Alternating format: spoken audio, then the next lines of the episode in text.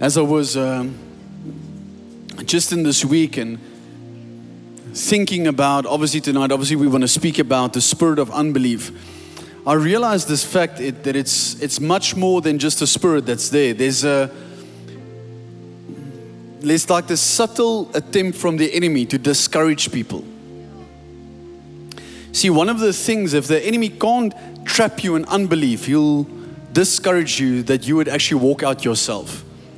And most people don't even know that because of so much disappointment, so much things that maybe you've had an expectation in a certain way, but you felt unfulfilled in that area, the enemy is actually he's causing you to see things in a different way as what you thought it would be. And in that way of not seeing what you trusted the Lord for, you feel discouraged. And when you are in a place of discouragement, you the first thing that usually starts to happen with most people is you become negative. You become so negative, like a, if you work at Kodak, you can develop all their photos for them. Okay, if you know something about photography, you'll understand that. But the place where the enemy gets you is that if he if he tires you out from the inside, it's like over December, we were on our way uh, to to just go to a holiday destination with our family, and it's interesting that uh, we had our car serviced in that week. It, we were ready. And um, it was supposed to just be bearings that, that the guy needed to replace. And then the bearings obviously escalated to more and more things. And there was a stage where my wife said, Let's just, just sell this car because it's not the bearings anymore. It's now things that I thought about. Dear Lord Jesus, is this car even roadworthy? And uh, there came a time where, honestly, out of a place of discouragement, that you actually want to make quick decisions based on how you feel without really knowing the facts. Long story short is that I, we took it to somebody, how the Lord just orchestrated through somebody, and it was this small pipe that burst. And the guys told me, no, I must replace this cooler and that thing. Working out the replacement parts was like over 40,000 Rand. And it was a 50 Rand pipe, this big after they ran diagnostics. Why am I saying what I'm saying? Because even though somebody is trying to prove out of their experience and the facts that's in front of them, it's not the truth as what it might seem. Because somebody who's got inside information about how things really work knows better. The problem is sometimes we turn to other sources and we deviate away from the word and, we, word and we've got a different perspective about what's really what God is busy doing.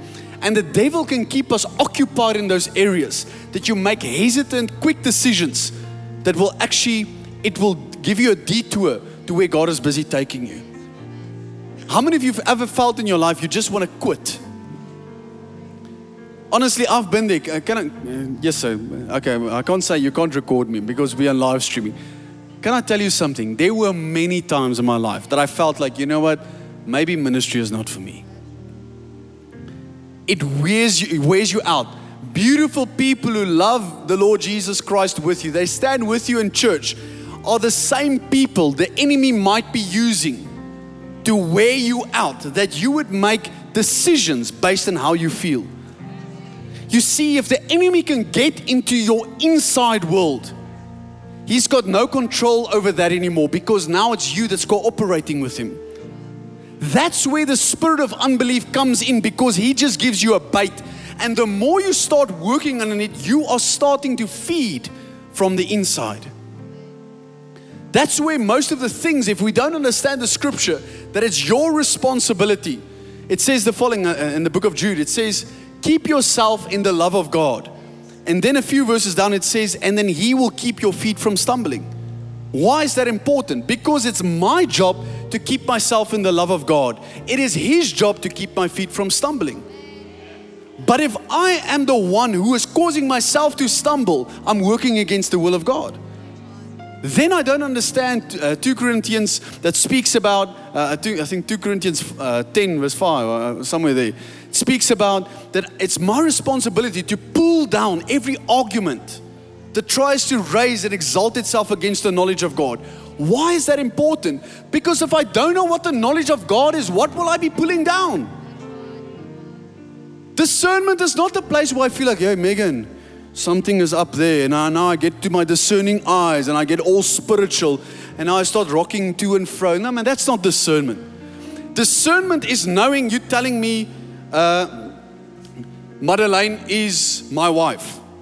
By fact and experience, I know she's not my wife. My wife is sitting on the first row, right there, personal experience, hand in hand.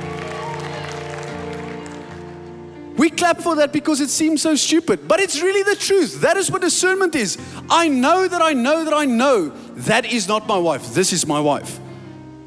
If you've been with Jesus, anything else, every other spirit that tries to come and, and navigate your inside world, you know that is not the Holy Spirit. Now we're praying, give me a gift of discernment. Now get into intimacy with God. Then you'll know. So now I can't just go, okay, just receive discernment. No, you get a gift of discernment. But that's what it is it's a gift. But again, I find knowledge and personal application far outweighs any gift. Why? Because God is interested in fellowship and communion. That's why I, I loved. Yesterday we had a wonderful time with our family some extended family. Things here, God is just amazing. In the beginning of the year, I prayed a few things. They were that was on my list. I won't say my bucket list because then it feels like I'm dying. So, but there was a few things on my list for this year that I'm really trusting the Lord for. One of the things was uh, I wanted to have a family meeting, but in a bigger context, which was like kind of impossible because everybody is scattered right around the world. And about two weeks ago, I just had this thought. That was like in the week, the Wednesday, Thursday. That Saturday morning, I was driving somewhere and I got a phone call. It's like, listen here, are you available to have a family meeting this, like in two weeks from now? We know it's short notice, but your family from Canada, Taiwan, all over the place. Everybody's traveling and they're here in South Africa for this weekend. And it was beautiful to have everybody arrive. Uh, and now the interesting thing is that obviously because people know that you're in the ministry, there's always this ex- expectation. You know, you need to pray for the food. Why we do? Oh. And then there was this one conversation. Somebody's not family, and let me just check if he's not here, and I can just tell the story. We were standing by the fires. It's just funny if, if you think about it. And he starts speaking to me because he's his, his words, no, let me not expose him, because maybe he would listen in. We invited him. But it's interesting that somewhere in the conversation he said, No, I've also got an uncle that's. Because he asked me, well, me and Melanie, we were busy buying, he's like, What do you do for a living? And I asked the question, Do you really want to know? Because I know the tables usually change very quickly. So usually I've got this phrase, I'm like, No, I'm working with my, with my father because that's just what I say. And they're like, What do you do? I'm like, A little bit of everything. Because that's kind of a safe thing to say. Because you do. You do like HR, you do marketing, you do uh, people development, you do training, skills development, um, everything Ephesians 4. That's what we do. But nobody needs to know. Now that you know, you. Okay. Anyway, this guy asked me, So, what do I. What I do for a living. I was like, Do you really want to know? And he says, Yes. And I said to him, No, I'm a pastor. And that smile just came. and he's just looking to his meat. And then I'm, I'm, I'm just looking at this guy, and myself and Melanie, we're looking at one another and thinking, like, okay, we're waiting for this response. He's like, oh, that's great. Because that's the only thing he can say. And then he says, yeah, I've also got a, was it his uncle or his somebody in the family line? No, they're also a reverend. I'm like, wow, that's nice. and then Melanie is like, always guns blazing. She's like, so when did you accept the Lord Jesus Christ? And he's like, now you're putting people on the spot. And why am I saying what I'm saying? Because if we come to a place out of personal experience, Jesus says, You will be my witnesses. You cannot be a witness to something you've never experienced. Most people represent Christ on somebody else's testimony. I'm telling you, you are a false witness. You need to bear the Lord Jesus Christ for yourself. Most people just want the importation. Say with me, importation. You see, you even said it. Which is great because you can import gifts, but you cannot import a relationship with Jesus to somebody else. I cannot go to Pastor Shabana and say, listen here, let me impart you my relationship with my son. My kids will stand there and like, Daddy, what are you doing? It, it doesn't work like that. But if I'm in a relationship with Jesus, I become a witness. And it's easy for me to testify in certain things that looks like him and actually doesn't look like him. And that's where unbelief, which we want to speak about tonight, that's where the enemy is so cunning in these days. The Bible says in, in, in 2 Corinthians 11 3, it says, Be careful of, the, of how the enemy, the same way he deceived Eve, that you would not be deceived by the cunningness of the evil one. He's cunning. Why, why, how and what way does he does he become cunning? He can even use Christians around you who has not surrendered their will to the Lord to become a vessel. In other words, you become the devil's Christian. I don't want to jump into that, but when we speak about the spirit of unbelief, if you can imagine you've got a beautiful garden. Now, now one thing I can tell you about my wife, my love my wife loves plants. I feel like I've never had that revelation. You know, when I, I want to bless her, she wants to go to a nursery. I feel like, why? Why do you want to do that? You walk through these plants and you smell the humid things, and I'm like, why? It's so hot in here. Why, why do you? And I'm looking like, if I need to pay 300 Rand for this plant. Are you crazy? Let's go and walk in somebody's garden and just take it. I'm just joking. I won't do that. But if you're in a garden, we've got a, in our yard, we've got big trees. And when we moved in, we planted a few um, fruit trees. And it's interesting when it starts raining, there's always weeds around. And all of a sudden, if you just leave them, the weeds start actually growing faster than what the plant actually do. The problem is if we look to the same way that our belief in Jesus Christ, if it's unkept, if you're not aware to what is busy growing in your garden, the Bible says the following it says, And the sower went out to sow a few seeds. And some of the seeds fell on the rocky places. Some fell in the places where there was thorns. And other one, other one fell on the, on, on the road. And other ones fell in a, in a fruitful field. Here's the thing I want you to know. The sower, we know that from the scripture it says the sower that sows the seed is the word of God. And all of the different places is the conditions in what the word, the word is received. Is it true? You're still with me? The problem is we always make this statement. We make the statements of if, if it's God, there will be fruit.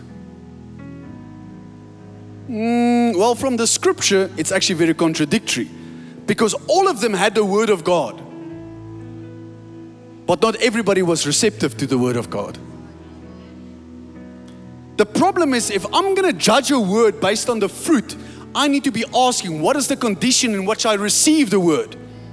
Jesus speaks to 10 lepers, one returns. And he says, Did I not heal nine other?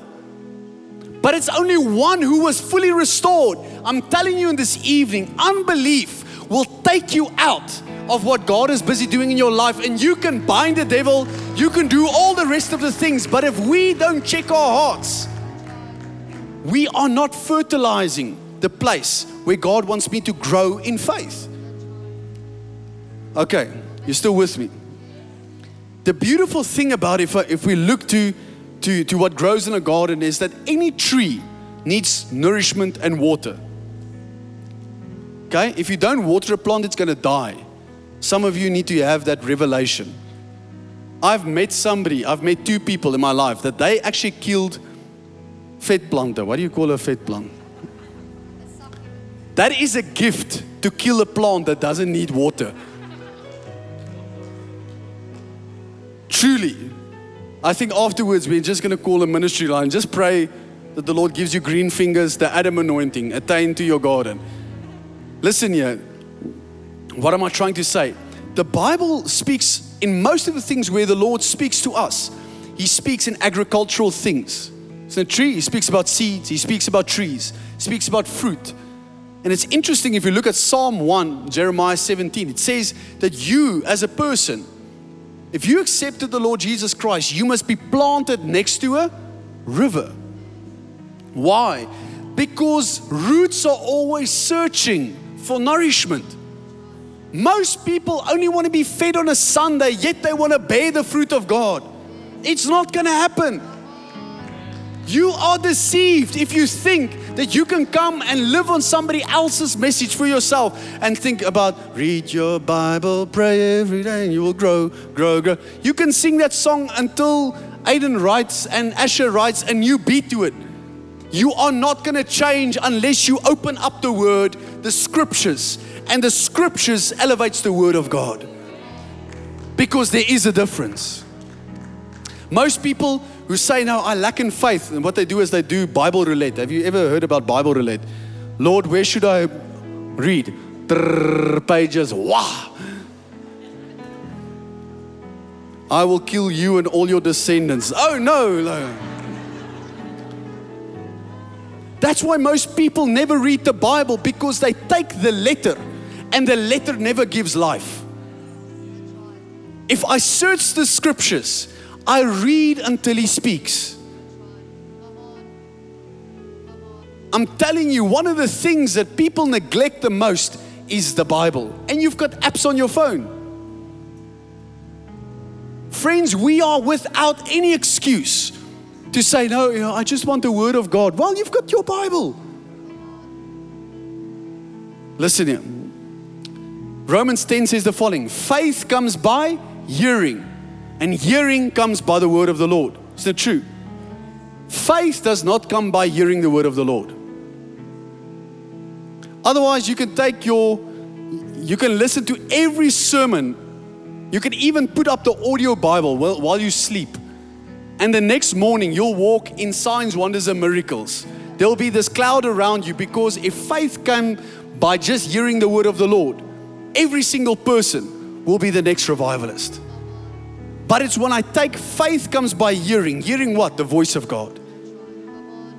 And the voice of God is linked to the word of the Lord. It's when I take the scripture and I say, Holy Spirit, speak to me. What did the Holy Spirit say? He said, And I will I will tell you once again, I will bring to remembrance every word that Jesus said. Most of the time, the Holy Spirit is quiet because you've never even read what Jesus said. What should He bring to remembrance? I'm telling you, if we are speaking about the spirit of unbelief, it makes total sense if you are a wordless Christian, why there's so much so much unbelief. What we look to this to the to the scripture, we're going to get into a place right now. In Mark 9, it speaks about there was a father who brought a demonic child to Jesus. Actually, to his disciples first. And Jesus was busy with his ministry and he was preaching, and it's it's it's amazing.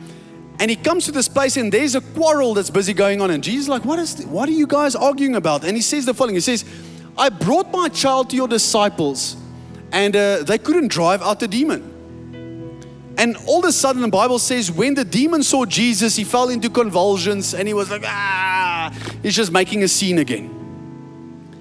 And from that scripture, we understand that Jesus is busy, while he's, while he's busy, um, just having this convul- convulsion, he was trying to distract Jesus from what is actually really going on. You see, that is what the enemy is so good at, is to distract people. Do you know that you can sit here in church and you can already think about what am I going to eat when I get back home? Or about, ooh, what's happening this week? All while the word is being preached, your mind is at a different place. That's why God said to Moses, Moses, come onto the mountain. And when you're on the mountain, be on the mountain. Why? Because you can be in a place with God, but your mind is at a total different place.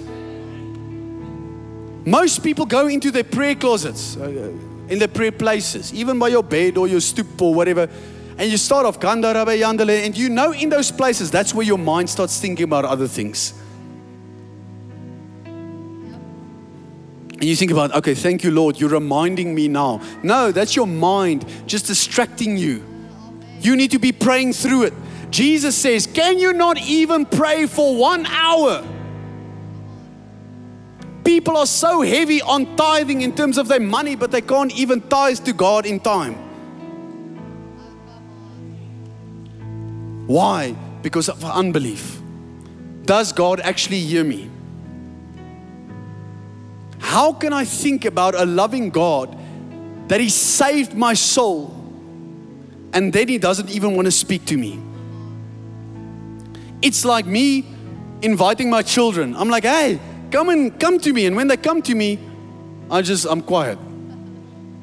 This invitation, no, if they really want to come, they can come. No. Bible says you earthly fathers know how to give good gifts to your children. How much more will he not give to you the Holy Spirit? The problem is that we've exchanged the place of the Holy Spirit with our own will in unbelief. That he's busy talking to you right throughout the day. You're passing someone, he says, Pray for him. And you feel like, I can't pray for him. You stand in the shop and the Lord says, Pay for that person's things. You're like, No, I can't pay for the things. If I pay for that, then I won't have any money. And He's testing your obedience the whole time. Why? Because it's a relationship. We quote this trusting the Lord. The question is can the Lord trust you?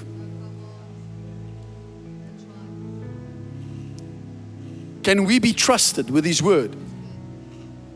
So if we look to the scripture, it's beautiful where, where Jesus was, was then saying to this boy, he says, How long was this? And he says, Now from birth. And he goes through this whole thing. And Jesus rebukes the spirit. And all of a sudden, the, when it comes out, there was great rejoicing.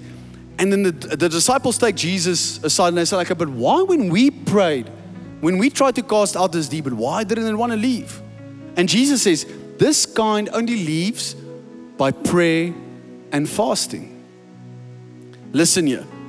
No fasting and prayer will cause demons to flee. Fasting and prayer is for your own relationship with Jesus.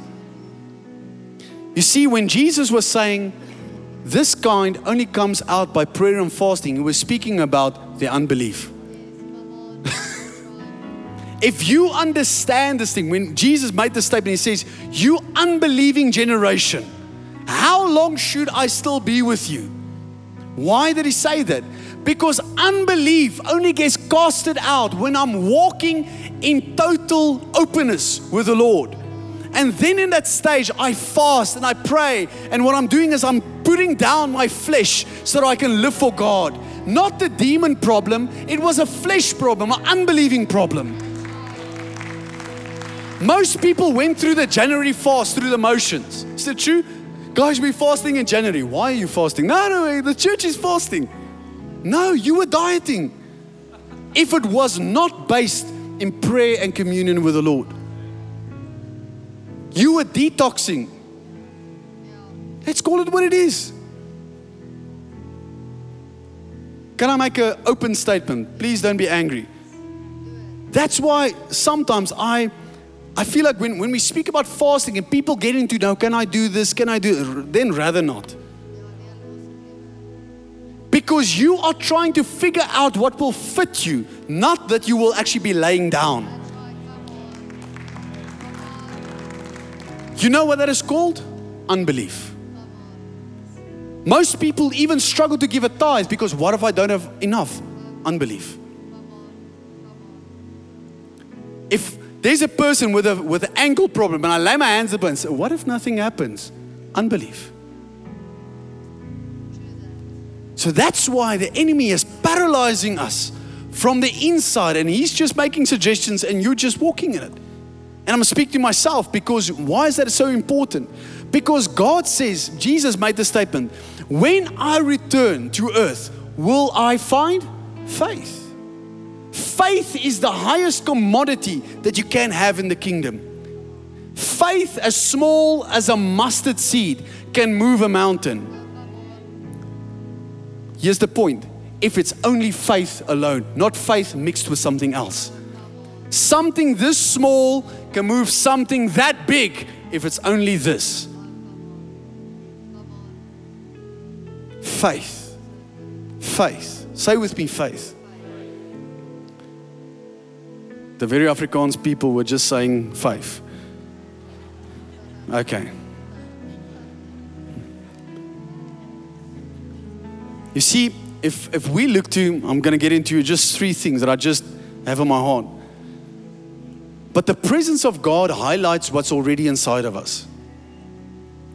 Do you know, like I, mentioned in the garden, the, the, if you look to the rain, man, I was so grateful when it rained this week. It was so hot. And when it was raining throughout the evening, it was so beautiful. And until we had a, a garden worker that was with us again, and the weeds also said, Hello, we are still here. And uh, I needed to go and I do my spray bottle, walk through the yard, just spray, it's nice. But the rain, which is a blessing to the plants, is also the same blessing to the weeds. See, the presence of God is everywhere, whether you like it or not.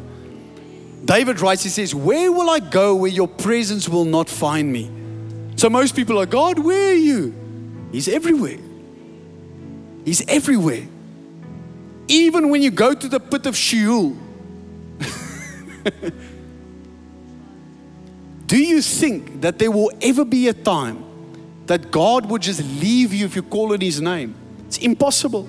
That's why John 10 says, Who's strong enough to pluck you out of my hand? That question, who? It's even you. Are you strong enough to pluck yourself out of the hand of God? No, you don't sit at power. He's the one who can cast you into hell or take you to heaven. That power belongs to Him. But because of unbelief, we question a lot of things where people think that, you know, when I die, I'm going to stand in front of the judgment seat of God. And you know what, if I, if I do this, this is going to be the repercussion. And we've got analytical thinking. Do you know that God is the most smartest being that there is? And He's got no problem with faith. Why? Because He is I am. When Jesus sat in the upper room, I listened to something that really blessed me so much. When Jesus was sitting in the upper room with his disciples and he was washing their feet on his way to go to the cross, there was three things that, were, that was busy highlighted. The first thing is that obviously we know Peter said, Lord, I'll never deny you. The second one is where, where John was leaning on the breast of Jesus. He's just sitting there, which I think is very weird for a man to sit on another man. Uh, uh, it's just my mind just thinking that way. But unless you love somebody, I remember that time with Pastor Carl when he was still around. He has just an amazing time. Man, he was a hugger. And when he hugged you, you felt like, just hold me more.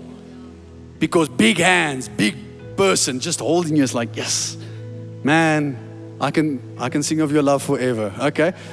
It's just how I felt. And the third one was Judas walking out to betray Jesus.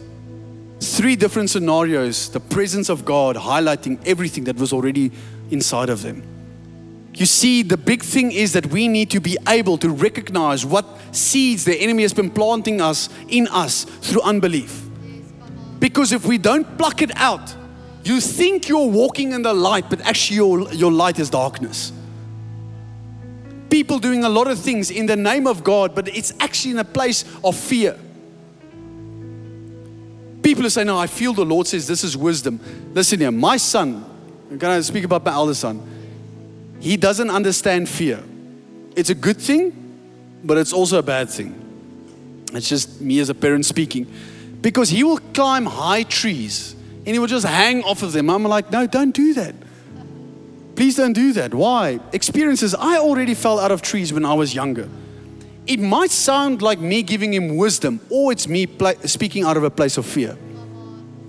I need to make sure that the place I'm speaking out of is a place that's in line with the heart of God, not out of my own insecurities and fears. Because otherwise, if I speak out of fear, I'm empowering another world thinking that I'm doing the good thing.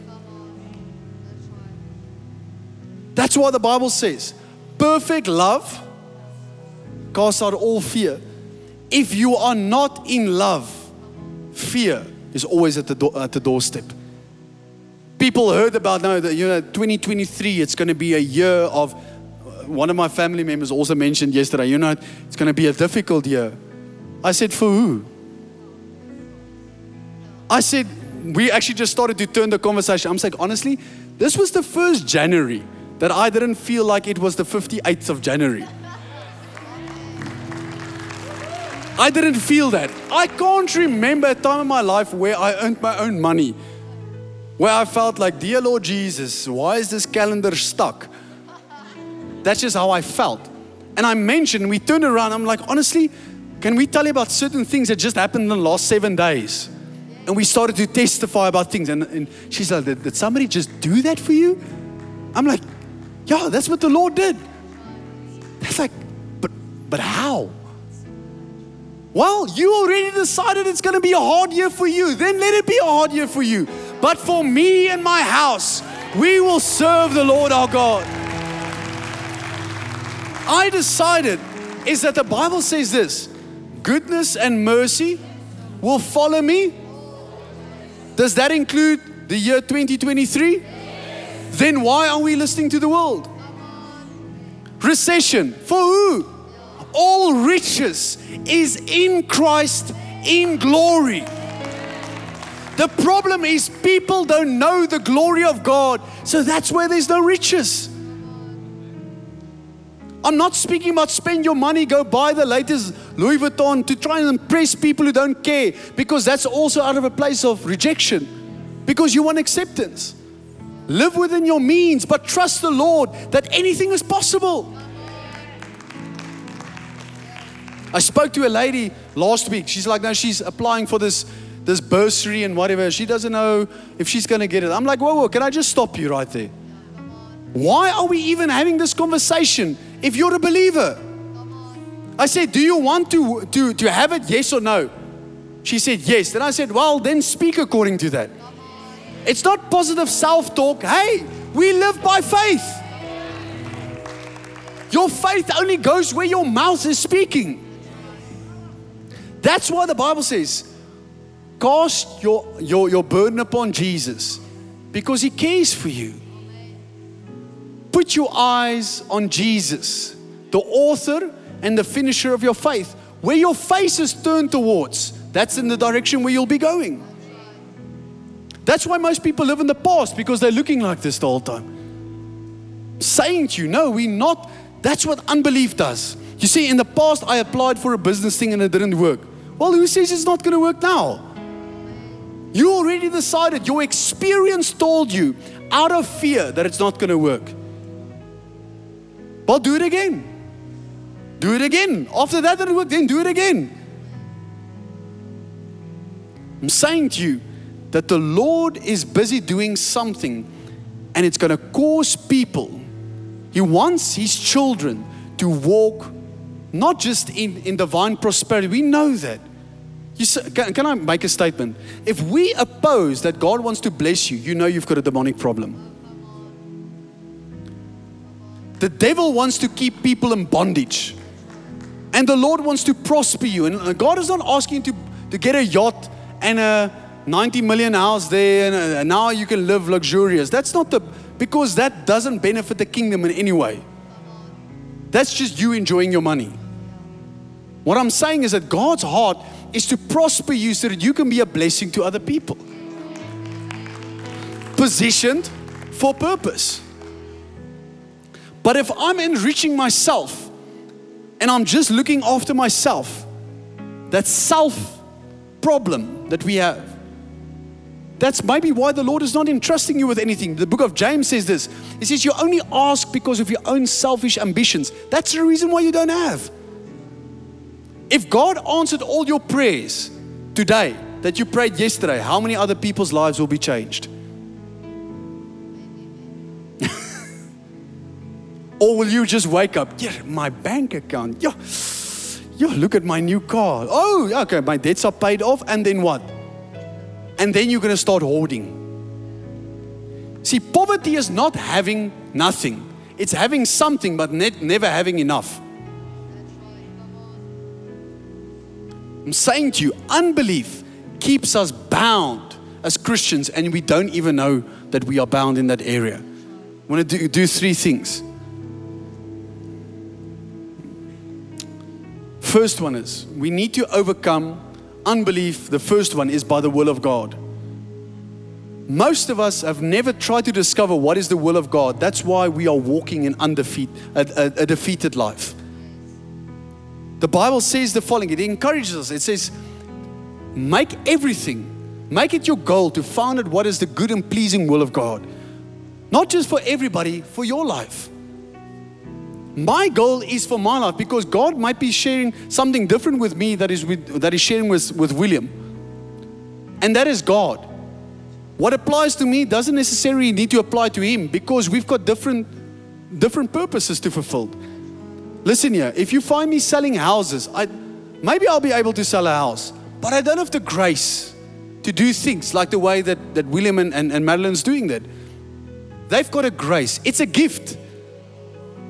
I've seen estate agents, they're pouring oil on the properties. Now, I've not seen that, but in my mind's eye, I've, I've imagined that. And they're like, Lord, I call this, this thing should be selling. And they're just going out. Listen, I've seen her operate. We've bought property through them. I felt like, yes, I felt so sorry for the people because they felt like, listen, because they showed our house. They're like, listen, you're going to buy this house, so here's the contract.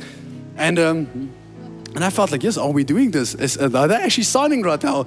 I thought there's going to be a lot more drama that's should be having, okay, let's get a second opinion, the evaluation. No, they just do that because they've got the grace to do that. The same way, if you're a teacher, you've got the grace to work with children. But if you're not walking in your grace, you're walking in somebody else's opinion, you will function in unbelief because the place which you're living out of is disappointment. You can't be me. I can't be you. That's the beauty of the kingdom. If I tell you, listen here, can, can I give you a revelation? Nobody can teach you places and how to pray. Prayer teaches prayer.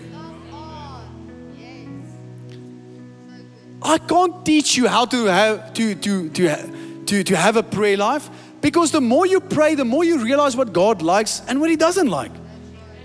But in the way He speaks to me is not the same way that He speaks to my wife.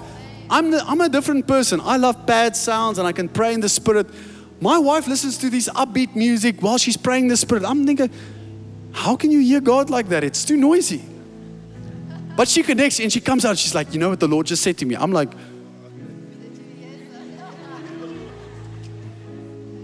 did God even speak? That's just how I feel. Because I judge it according to myself. And if I place that burden on another person, that's why most people feel discouraged to pray because you've tried to follow another person's pattern and it didn't work for you. That's why it's called a relationship. Have a relationship with Jesus. If you're in walking in right standing with the Lord, there is no place for unbelief. Why? Because then you become a partaker and a witness yourself. I can't expect for a person like I saw him uh, quite earlier, JP, he's sitting there at the back. Yes, other JP. There's another, but other JP. I saw you. I can't to expect him to do the things that I'm walking in the in, in my grace, in my thing, because he'll become very despondent as a business person to try and follow somebody that's in ministry to walk in my ways. That creates something. You know what the enemy is so cunning in? That burden becomes a spirit of a false burden. You're carrying something that does not belong to you. And you'll feel like I'm no I'm never doing anything enough. Why? Because you're trying to walk in the way that I'm walking. It's not your grace. Walk in your own grace. I see the Lord, and it's weird how I'm speaking to you, JP. The Lord is literally taking something off of you. He's lifting something off of you because you're anointed for business. That's all the Lord called you to do. The places where you become despondent is actually the places where the Lord is saying that, hey, come away with me. Do you feel heavy, burdened? Come away with me. I'll show you how to live. Matthew 11, 23, uh, 29 to, to 30. There's a grace to walk in your own footsteps. But if I try to measure the way, even like with Pastor Given, he might connect in the Lord in a different way, but it's that's not me. The point is, I just need to be connected. I can't put up the facade of Christianity because I'm not, I'm not trying to fool people, I'm fooling myself. I can't speak about intimacy if there's no fruit of intimacy. You know what's the fruit of intimacy? Not things happening all around me, but I've actually got peace. People are so uh, heavy. Man, don't be heavy. How could you be in the presence of Jesus and feel heavy? All serious. Yeah, nobody can speak. Shh. No, that's your personality that loves that. I'm that person as well. If, if we go on holiday, I love to, to just sit and enjoy. My wife is the walker. She wants to walk everywhere. I'm like, why? We drove like eight hours to come here. Now you want to walk. Can we just sit? It's fulfilling to her. I'm just like, can we just enjoy? And I feel like, don't put pressure on me because you're taking me out of my space. William, am I speaking the truth? It's the truth. Because what fulfills one person does not fulfill the second one, and that's the beauty of a relationship with Jesus. It's not about a genre, it's not about a song, but when we come to that place and you feel like, nah, I didn't feel it today, it's not about you. Can we just take that label off of you? If you came into church and you're like, it's, it's all about you, they were not singing about you, they were singing about Jesus. It's not your style, it's not your preference. It's about Him. The church is called to make the manifold wisdom of God known to the powers and the principalities. That, fold, that word manifold means a flower of different shades of color. If I don't understand that there's many colors in one flower, the wisdom of God does not get shown to the principalities to say there is power in the differences. And unbelief grips people because I'm trying to walk in another person's grace. God's will. It's interesting that the Bible says in Hebrews 4, it says, labor to enter the rest of God. Why must I labor? Because it takes a lot of effort to find out what is the will of God for my life, not for Megan's life. Most of us, I'm trying to discern all the what is God saying to you? No, live your own, walk in your, stay in your own lane. Stay in your lane. And while I'm doing it, I see there's people around me. It's like, and I see they are, but it's not my problem. I need to make sure that I run the race that the Lord has called me to do and finish well. They need to give an account themselves to the Lord Jesus Christ. And therefore, as I'm running this race, I can just encourage people. Come on, can I just say this one thing? The church needs to become better at encouraging people.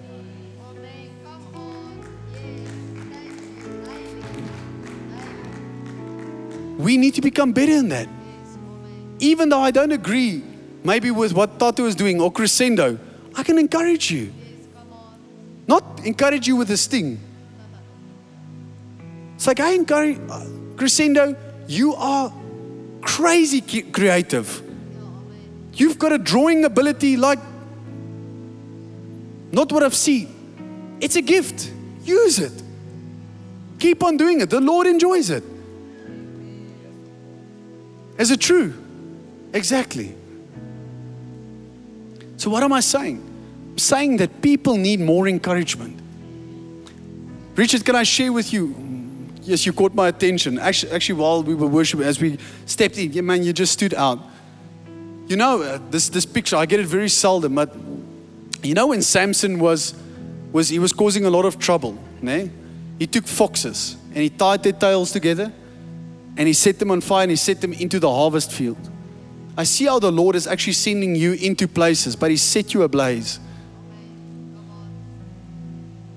The Lord has caused you and purposed for you, man, to be so on fire for him. There's something so beautiful about the way that you just you are just you. And the thing about it is that you think people are not seeing, and you, man, people are looking to you. The, the Lord has caused so much fire. Maybe you feel like maybe things are not the same. Man, I'm telling you, don't look to that. The Lord has still placed that fire inside of you. You are a torch. You are a something the Lord is sending out. There's something upon your life that will change even your friends who just like, um, is. Uh, I'm not that person. Man, the Lord is going to touch them through your life. You've got that grace upon you. There's a reason why people just like you. It's a gift. Okay, sorry, can I just come back? The will of God, it's important. We must labor, do everything to walk in the will of God. To do what? To rest in Him. I must work hard to rest in Him. It doesn't make sense. That's why it creates faith. Second thing, we need to be rejecting fear. You know, fear is paralyzing most believers not to do anything for God. Fear. Fear is the enemy's faith. And he keeps us bound in places of fear that nobody ever steps out to do something significant for God. Because what if, what if nothing happens? Man, what if something happens when you do it? We should be the type of people that when something around us happens that's out of place, the first thing that should be coming out of your mouth is to say, I reject fear. Why? Because perfect love casts out all fear. It doesn't just escort somebody out like, hey, sorry, you're making trouble, go, go. Cast out means like you throw something out. The love of God, which is gentle, is fierce when it comes to, to fear. That's why the enemy loves when there's demonic things to cause a scene for you to fear. And you feel like, oh. It's interesting that the demonic child who threw himself into convulsion in front of Jesus if you look at the context, he should have done the same thing in front of the disciples. And the disciples was looking, why can't we cast this thing out? Because he's like, ah. ah, ah, ah. Because we look with our natural eyes, and Jesus just asked this question, for how long has he been doing this? He's like, that since he was a baby. And Jesus like, you unclean spirit, get out. Why? Because we are not taking things on by how they look. I'm not saying that you should also go in this witch hunt. I'm trying to, I'm walking around. It's like, who's got demonic problems? You know, no, you see this. Now I'm the spiritual police. Listen, you don't have a badge. Surrender. Nobody has called us to be the spiritual police. Whoop, whoop. Can we just surrender your weapon? We don't use the Bible to fight other people. The, the Word of God was made to fight demonic strongholds. I don't use the Bible to fight another believer. You are using weapons in an illegal way to try and quote the scripture to somebody to fight them. It's illegal. We are caused. The sword of the Spirit, which is the Word of God, is all weapons for the demonic realm. When it comes to believers, I'm called to love and to encourage, to exhort, and to cover. But there's also times of correction when we measure ourselves against the Word of God, not fight people with the Word of God. Okay, now let me not even get into that. Last one overcoming unbelief by the love of God. It's interesting that, that there was a time where there was a picture with um, where Jesus was sleeping in the boat and the disciples were waking him up and they're like, Jesus, don't you even care? if I don't understand the love of God, I'll always question Him. He doesn't care, He doesn't see me. So, what do I need to do? I need to work harder so that other people can see me. Why are you working for the approval of man? Even if people are in prominent position, it's not about them. You need to live your life to please God. Because if I make myself so, I think it was Bill Johnson who said it, it was so beautiful. He said, if I make myself so busy, it's called artificial significance. If I make myself busy so that people would recognize me, just see me, just see me. And I make myself busy so that the rechter can see, okay, yes, uh, yo, he's, he's, he's doing a lot, he's busy. It's not a competition. I can't do what Pastor Shemaine is doing. Um, we can maybe do Versified, but she's got the grace to do. I can't compete myself, compare myself with her. It will kill me. The same way with if, if I look to LC, you you're raising a, a small daughter, and I can be like, you know, that daughter you should be raising her in that way, whatever. I don't have a daughter. I've got two sons. So how am I going to give you advice about raising your daughter? This, this, the thing that I'm trying to say is that if I'm trying to live my life in this place where I'm trying to, to just spill out and make myself busier, more influential in ways, if I'm pulling myself up into a position, I need to sustain myself also in that position. But if the Lord raises you up, He will keep you there. That's when most people are tired because you worked yourself in a position. Now you need to keep yourself there. And the winds are heavy. You feel like, I didn't feel it's this top. Uh, there's so much responsibility. Well, you worked yourself in there. The rest of God positions you. The Bible says in the book of Exodus, it says that little by little you must increase. And then it gives the reason why you should increase. It says, because if you are not increasing the land, it says the beast of the fields will outgrow you and they'll overpower you. It's like you praying, Lord, can I have an X5 in the name of Jesus? Then the Lord is answering you because now you've got a flat wheel and now you must change the karasabanda. Okay? And now you go there to. Um, to Isaac because Isaac is, is selling tires. Now, now I come to Isaac and I'm like, listen, I've, I've been blessed with the X5. I'm, I'm now the, the main Mackie. Uh, can I have a tire? And he says, uh, X5 tire, uh, they're about five grand a tire. And you're like, what? Uh, sorry, f- f- 500 rand. no, 5,000 rand.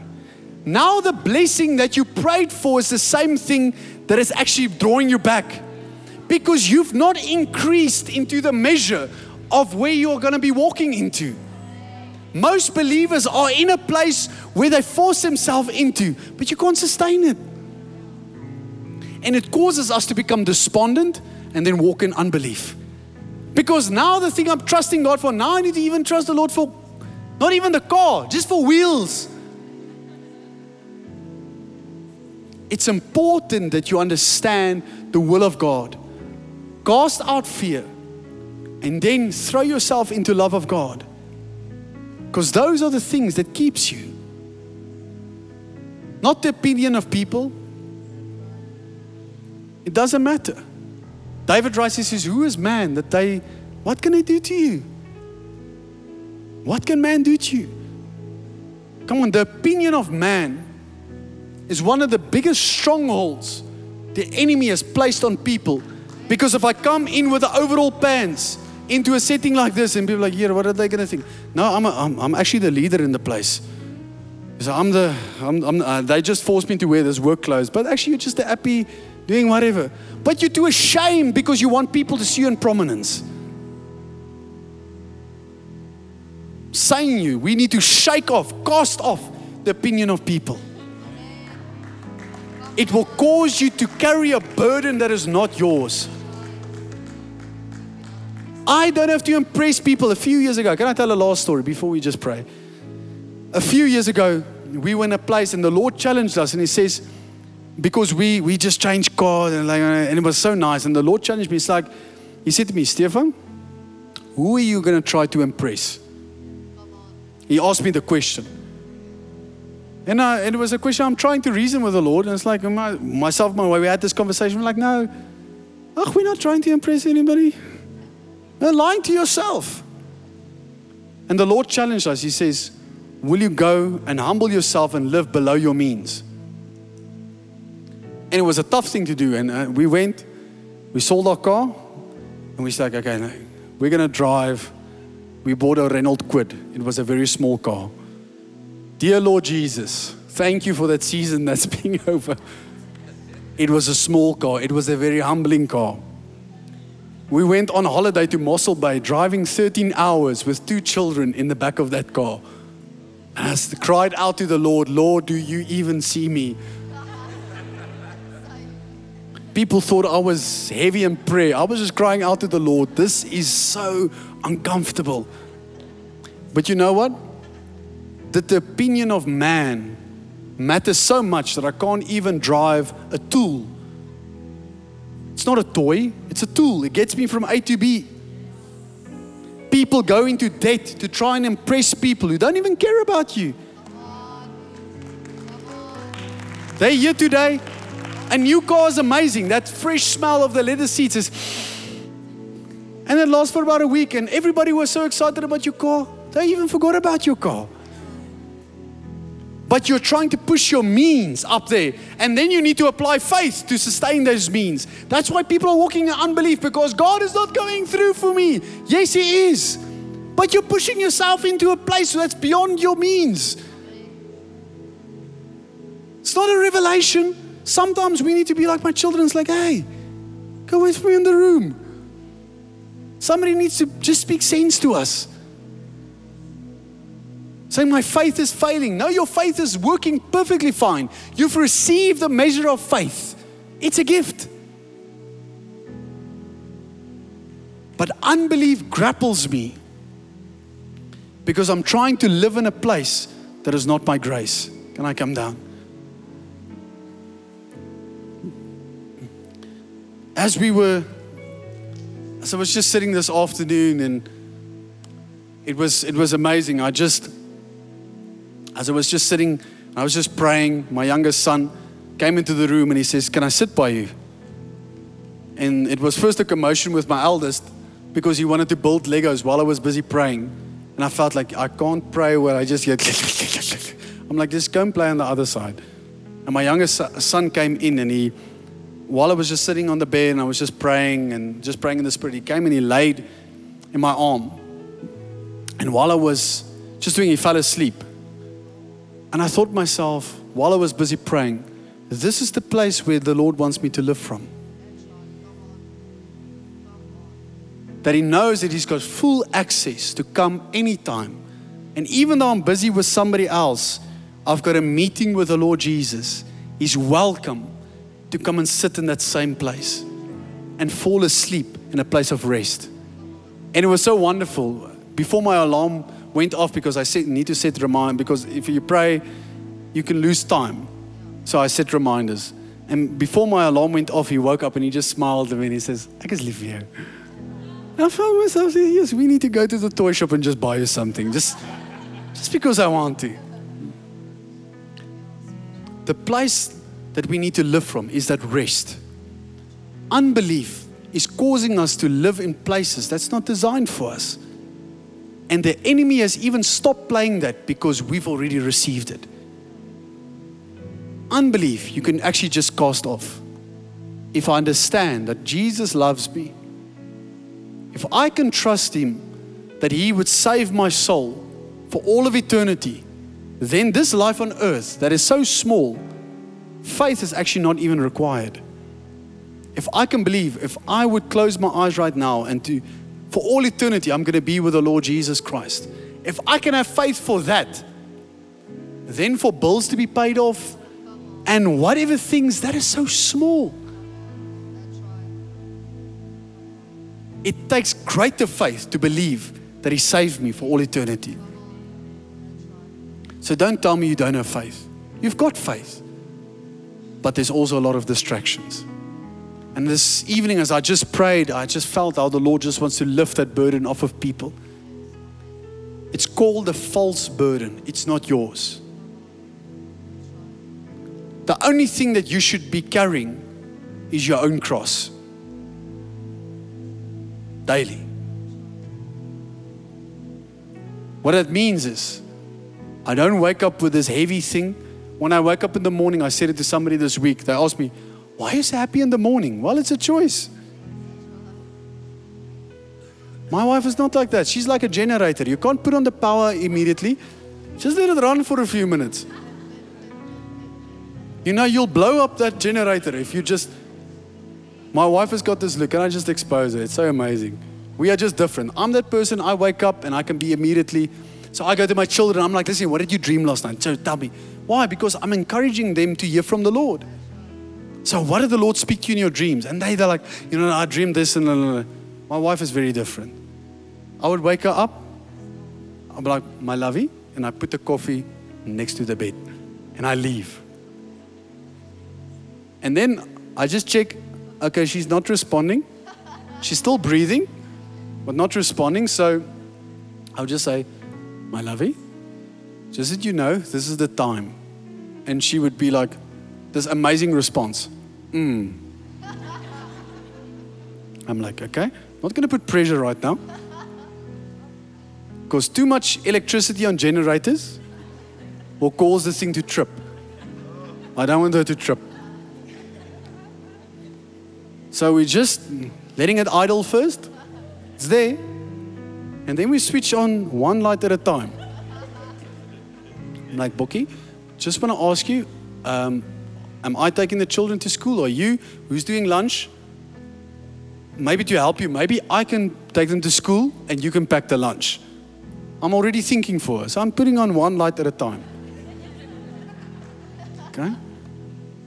The Lord is not like that. Every morning when you wake up, He's there sitting, waiting for you just to speak to Him. He's waiting for you to fall and be the first thing that's on your mind is Him. See, when I started dating my wife, we stayed up times that was ridiculous. And the next day I would go to work and I think, how can I survive on an hour and a half of sleep? Love makes you do crazy things. I spent money that I didn't even have. And if I think back, how did I? I don't know. And then I, I just dropped her off. And when I just dropped her, I would send her a message Hey, I miss you. Like, who does that? Are we so still in love with the Lord that He's the first person on your mind and the last one when you go to sleep? That nobody needs to encourage you to say, Hey, have you read your Bible? Hey, have you spent time with the Lord? Have you connected with Him? That's why we're walking in so much unbelief because the connection is not there. That's why Paul can write and says, I am persuaded. Nobody needs to convince you if you had an experience. I'm asking you, if you're carrying that burden, you feel like honestly, it's I'm carrying something that's not mine. I'm not speaking about this depro moment because all of the ministry is not always that. You're carrying a burden that is not yours and it feels like that connection is just not, it's not there. I would love to pray for you tonight. Because one of the things is a decision you need to make for yourself. The second thing is there is a spirit of a false burden. This comes over people and it sits upon you like that old, um, what is that advertisement? Um, chicken licken. You know, with that small monkey that was small, a small craving, and all of a sudden it's this big monkey, gorilla, that's on. That's how that burden becomes. Small thing in your mind, and the more you start festering it, the bigger it grows, and we need to uproot that tonight. So if that's you, why don't you quickly stand with me?